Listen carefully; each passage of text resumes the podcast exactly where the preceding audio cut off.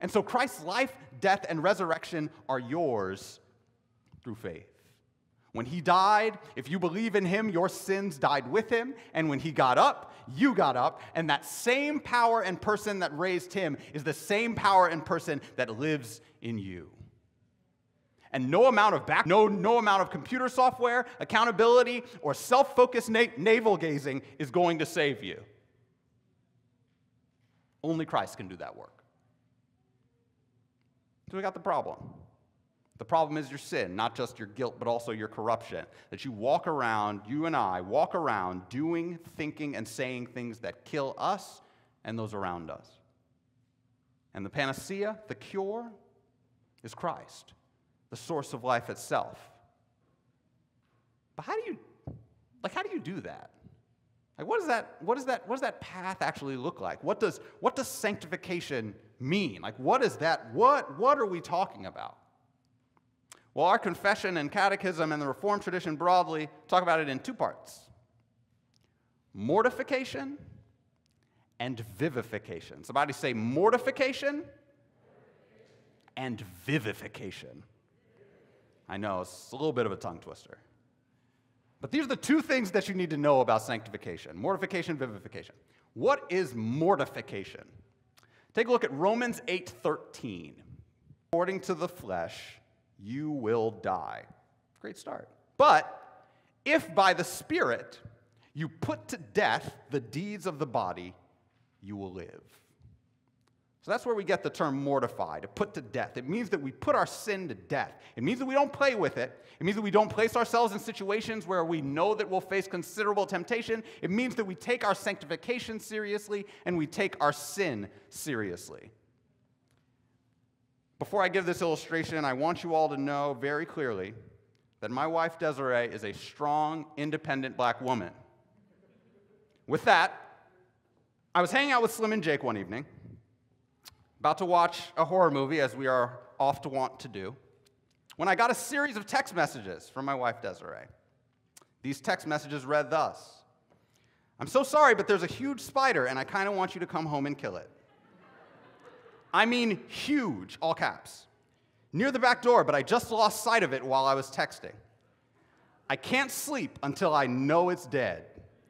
I actually can't leave the area because I don't want it to go upstairs. I thought it was a huge dust bunny at first. Now, my first thought, sinfully, was girl, you can kill that spider on your own. It's probably not even that big. But I very quickly put that thought to death told the guys that I had to roll, and I went home and I smashed the mess out of that spider, as I do with any bug that makes the life threatening mistake of entering our household. That is the way we ought to think about our sin as a pest to be exterminated, not a pet to coddle. Imagine if ants or roaches are streaming in your front door and you just thought, ah, they'll, they'll handle themselves. Often that's the way that we treat our relationship with sin. We forget that God's warning to Cain is his warning to all of us. Sin is crouching at the door, its desire is for you, but you must rule over it. But mortification is only part of the equation. Because the confession that we confess this morning is, says that God's work of sanctification enables us to die unto sin, that's the mortification part, but it also says that we're enabled to more and more to live unto righteousness. That's the vivification part. Because the Christian life is not just about the absence and mortification of sin, but it's also about the presence and vivification of virtue and righteousness. So, said another way, it's, it's not enough to be anti racist. We're, we're called to be preachers of the Imago Dei, pro the marginalized, pro the poor, pro the oppressed. It's not, it's not enough to merely be anti patriarchy. We're called to be for women in a society that often devalues them, like, like Jesus. It's, it's not enough to merely be, as much of the pro life movement has been since the 60s and 70s, anti abortion. We're called to be also for life, for education, for relief, for adoption, for the resources that are necessary to build people up rather than leave them out in the cold. Ancient, ancient Romans, when they, didn't, when they didn't want their children, they would leave them out in the cold to die. And so, what did the church do? It took those children in. and raised them within its families. Why? Because they understood that Christ was calling them not merely to protest outside of those families' houses, but rather to be his hands and feet, comforting and supporting the abandoned. Putting sin to death isn't the whole of it, because that's just removal. Something needs to take that thing's place. Here's an example. I have another controversial thought. I've got a lot of them. One is that men and women should, should be friends. Aimee Byrd has a book on this if you, if you want to read more. It's called uh, Why, Why Can't We Be Friends? Avoidance Isn't Purity. Many, specifically heterosexual folks, are afraid of and avoid opposite sex friendships because of the possibility of lust. But that doesn't actually help any of us, and it actually contributes to us further objectifying one another. Mortify sin, yes, but something needs to take its place. What needs to take its place in this case? Brotherly and sisterly love. If it's the case that Christ has joined each of us to one another by the Spirit, it means that you're my brother and you're my sister. And I ought to treat you and love you as such. I can't be afraid of you because you're a possible reason for my temptation. That doesn't make any sense. No one is at fault for your sin but you. No one is at fault for my sin but me. Put lust to death, pursue sibling and neighbor love. Put pride to death and pursue a Christ like humility. Put envy to death and cultivate an all encompassing gratefulness to the Lord, the giver of all good, good gifts. Paul summarizes these things when he defines walking by the Spirit in Galatians 5 19 to 24. Now, the works of the flesh are evident sexual immorality, impurity, sensuality, idolatry, sorcery, enmity, strife, jealousy, fits of anger, rivalries, dissensions, divisions, envy, drunkenness, orgies, and things like these. I warn you, as I warned you before, that, these, that those who do such things will not inherit the kingdom of God. But the fruit of the Spirit is love, joy, peace, patience, kindness, goodness, faithfulness, gentleness, self control. Against such things, there is no law. And those who belong to Christ Jesus have crucified the flesh with its passions and desires. Mortify the deeds of the flesh, but vivify, be energized in the fruit of the Spirit. Lastly, on this point, I think it's, it's important that when we're thinking of what to put to death, that we're putting actual sins to death and that we're vivifying actual virtues. Because if the focus is wrong, it can very easily lead to despair. I was watching the documentary Pray Away this week holiness, but to heterosexuality and marriage. And this led to depression, self harm, suicide. And it makes sense. Being told not only that you are doing wrong, but that you are wrong compounds both guilt and shame. Jesus and Paul gave us a different example. As a matter of fact, it's not, it's not, it, it, it, it's not just bad for our single and gay brothers and sisters. It's bad for those of us who are married to see marriage on this kind of pedestal as though this is the ideal Christian life when Jesus and Paul have given us a different example. God calls each and every one of us to holiness. And holiness is where the rubber really hits the road. And here's also where you might find that you believe some false teachings about sanctification. Here are the three most common categories of wrong thinking on sanctification. One, it's 100% God and 0% me. Two, it's 50% God and 50% me. And three, it's 0% God, 100% me. Now, this first one is super common, especially in Lutheran and Reformed settings because we're very used to affirming that God does everything in salvation. God saves sinners. We're dead in our sin, and God has to bring us back to life. We don't contribute anything to our salvation but our need to be saved. All of these things are true. But what about actually living the Christian life? Is there no work involved? Is every talk of commands legalism? I think of Luther uh, in, his, in, his, in his early life. Preach justification all in his early life. Preached justification all the time. And then one day when he was when he was looking out at this church, he was like, "Wait a minute, but like their lives aren't really changing." And that's when he that's when he sat down and wrote his catechism because one of the because one of the things that was important to him as a pastor was that his people were actually struggling with sin. And that's what this work of sanctification is. Some of us have, and it leads to a lazy, thoughtless, and unholy Christianity that forgets that the gospel is to be relentlessly applied to every sphere of human life. I can't, unfortunately, let go and let God make daily decisions for me. Like, I, I, there are decisions I have to make on a daily basis. And so, if I pray for patience, the Lord is not going to just make me patient the next day. I mean, unless He's done that for any of you. If so, please let me know, and then I'll never say this again because apparently that is what he does. But I've, I've never heard of that actually happening. What God actually does is you pray for patience, and then he puts really annoying people in, around you, and then he tells you, hey, love them. Love them. I'm going to help you, but like by your spirit, I'm going to buoy you up, but you want to be patient. By your spirit, lo- by my spirit, love them. So be careful what you wish for. 0% me ain't gonna, ain't gonna work. Yes, as our confession says, sanctification is a work of God's free grace. It is God's work. But it's not exclusively God's work. You got some work to do too. But the second, the second issue, that then bring, brings us into the second issue. How much, how much part do you really play? Is it, is it, is it 50-50? What if you mess up? Does that mean that the whole project falls apart? Does the Lord just kind of wind you up and then leave you on your own to mortify and vivify? And then at the end of time, He tells you, Look, I handled my part of the group project. Where's yours? Some of you may be that, uh, like, like, when you, like when you do have a group project, some of you may be the ones who like end up doing all the work and then you got the slackers and they get the same grade and it makes you upset. The slacker was me. But, um, uh, you know, some of y'all, you know, I'm thankful for the perfectionists among you who helped me along the way. Now, some of us, some of us think, some, some of us think that that's the way that it works. But, but I think most of us end up, end up acting like one of the two extremes are true.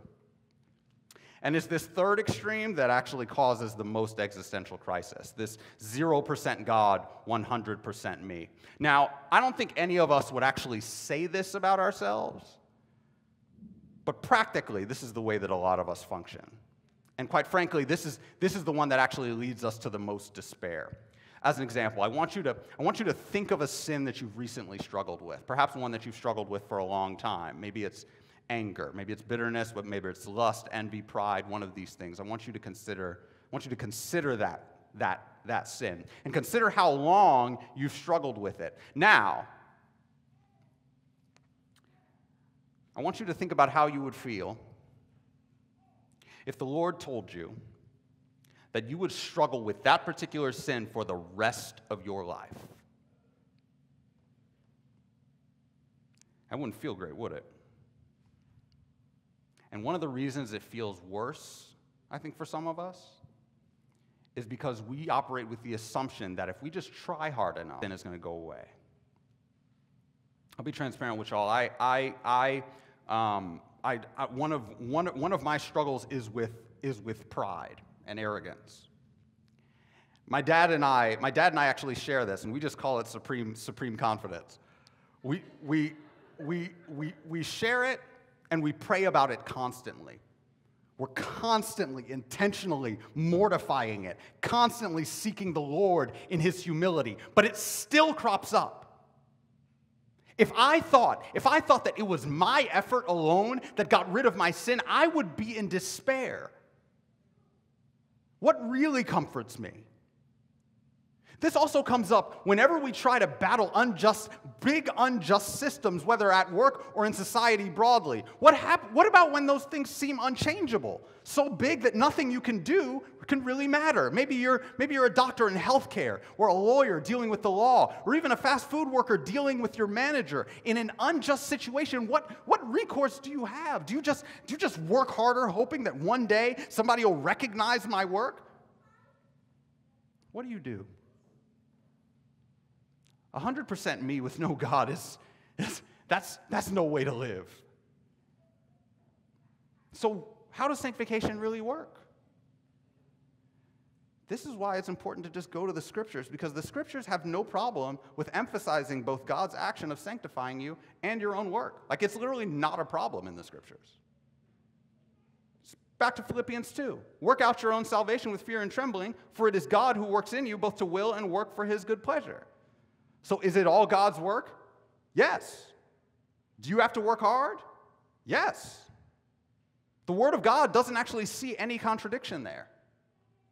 Immediately after talking about the gifts that God has given us in His grace, Peter says, Therefore, brothers and sisters, be all the more diligent to confirm your calling and election. Look, okay, this, this, this verse came up this past week when a Texas State Senate election fraud expert used this verse and said that it's about her job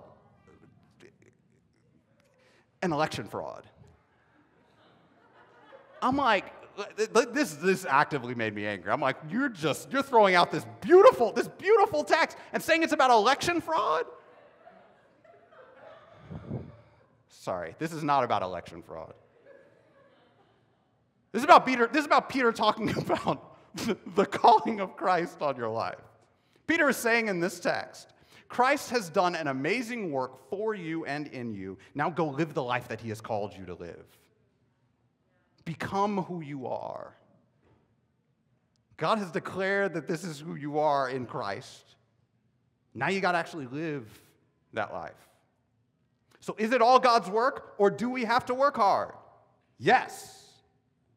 In Ephesians 2:10, after a great declaration of the fact that we have been saved by grace through faith, Paul says, "We are God's workmanship, created in Christ Jesus for good works." which God prepared beforehand that we should walk in them. Is it all God's work or do we have to work hard? Yes. Paul says in 2 Corinthians 7 1, since we have these promises, beloved, let us cleanse ourselves from every defilement of body and spirit, bringing holiness to completion in the fear of God. Is it all God's work or do we have to work hard?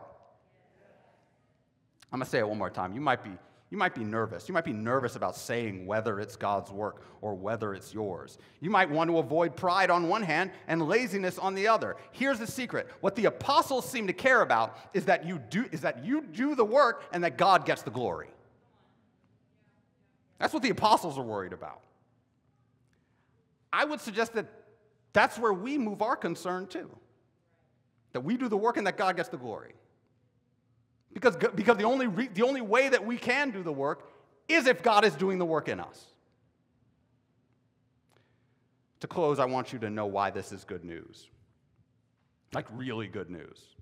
It's hard, but it's, it's good news. So, remember that quote? Remember that quote from the beginning about racism being, being permanent and stuff? I think it applies broadly to the permanence of sin. These are also, you're probably to struggle based on that vision. So what he's talking about is he's saying that this is a that this is a lifelong struggle, and it would actually be helpful for all of us to recognize a lifelong struggle when we see it. And it's my hope that when we see sin for what it is, that we, instead of falling into despair, though that's of course a risk, that instead we commit to the struggle. Westminster actually calls it a continual and irreconcilable war the flesh lusting against the spirit, and the spirit against the flesh. You're going to fight sin for the rest of your life. And you should. We're not perfectionists. The work won't be done before we die. Even the good that we do will be in some way tainted, but that is not the end of the story. That same chapter in Westminster continues. This is, this is uh, in, the, in the Confession, chapter 13. It says, In which war, although the remaining corruption for a time may much prevail, yet through the continual supply of strength from the sanctifying Spirit of Christ, the regenerate part does overcome. And so the saints grow in grace, perfecting holiness in the fear of God. Good news. If you fight, you will win. Because of your effort? No. Because Christ has already won and because you are buoyed up by the very Spirit of the living God, You may lose battles. As a matter of fact, you will lose some battles. But you will not lose the war because you cannot lose the war. Because you're not fighting alone. Not only do you have the body of Christ fighting alongside you, not, not only has He given you His word, not only has He given you the sacraments as physical comforts, but, but, but, but more importantly, the one who saved you is able to sanctify you to the uttermost, and He will. There is no more comforting word that we have to offer you, brothers and sisters. So, why must we obey? Why must we believe? Because we know that our reward is hidden with Christ. No matter what obstacles you face, no matter what ridicule you undergo, no matter what sins, principalities, rulers, or enemies attempt to discourage you, you will win because Christ has won. And even Derrick Bell knew this. When, when, when considering how he resisted such, such a massive evil like systemic racism, he wrote, I have relied on my faith. Particularly in hard times, my Christian faith provides reassurance that is unseen but no less real. It never fails to give me the fortitude I need when opposing injustice, despite the almost certain failure of my action to persuade those in authority to alter their plans or policies. For me, it is my most powerful resource. Is it yours? Repent. Believe the gospel that Jesus Christ has died for your sin and was raised for your justification. And then get to work, knowing that it is God who works in you. Let's pray.